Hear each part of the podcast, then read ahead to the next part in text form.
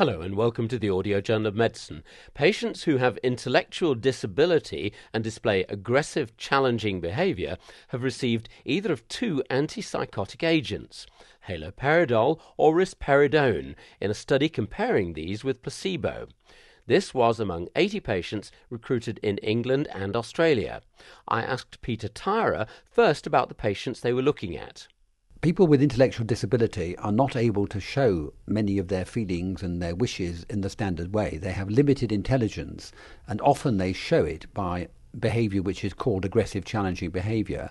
This is not quite the same as aggression in ordinary people, but it covers a range of things from you know, pushing people, being um, argumentative, shouting at people, um, sometimes self harming, like banging their heads and so on. And this is a range of behaviours because they've got such a limited repertoire of responses to things that are troubling them. Right. Could you tell me about this three arm study? It was a randomized trial, and these are difficult to carry out in people with intellectual disability because it's difficult to get consent.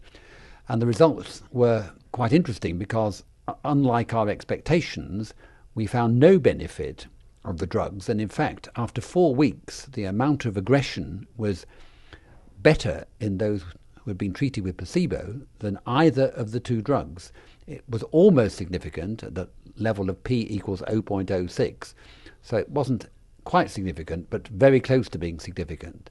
And so we concluded from that was that even if we had a very large study, we would not have found a benefit in favour of drugs. And therefore we felt confident in concluding that the routine prescription of antipsychotic drugs for this type of problem in intellectual disability is inappropriate.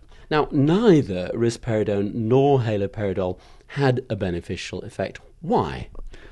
Well, I think the real reason is that aggressive challenging behavior is not a diagnosis. It's a sort of behavioral syndrome, and it covers so many different things which are related to the setting. So when people receive placebo in this circumstance, they are being sort of called to account of saying your behaviour has gone too far. You're going to see a doctor who's going to see you, give you some special treatment.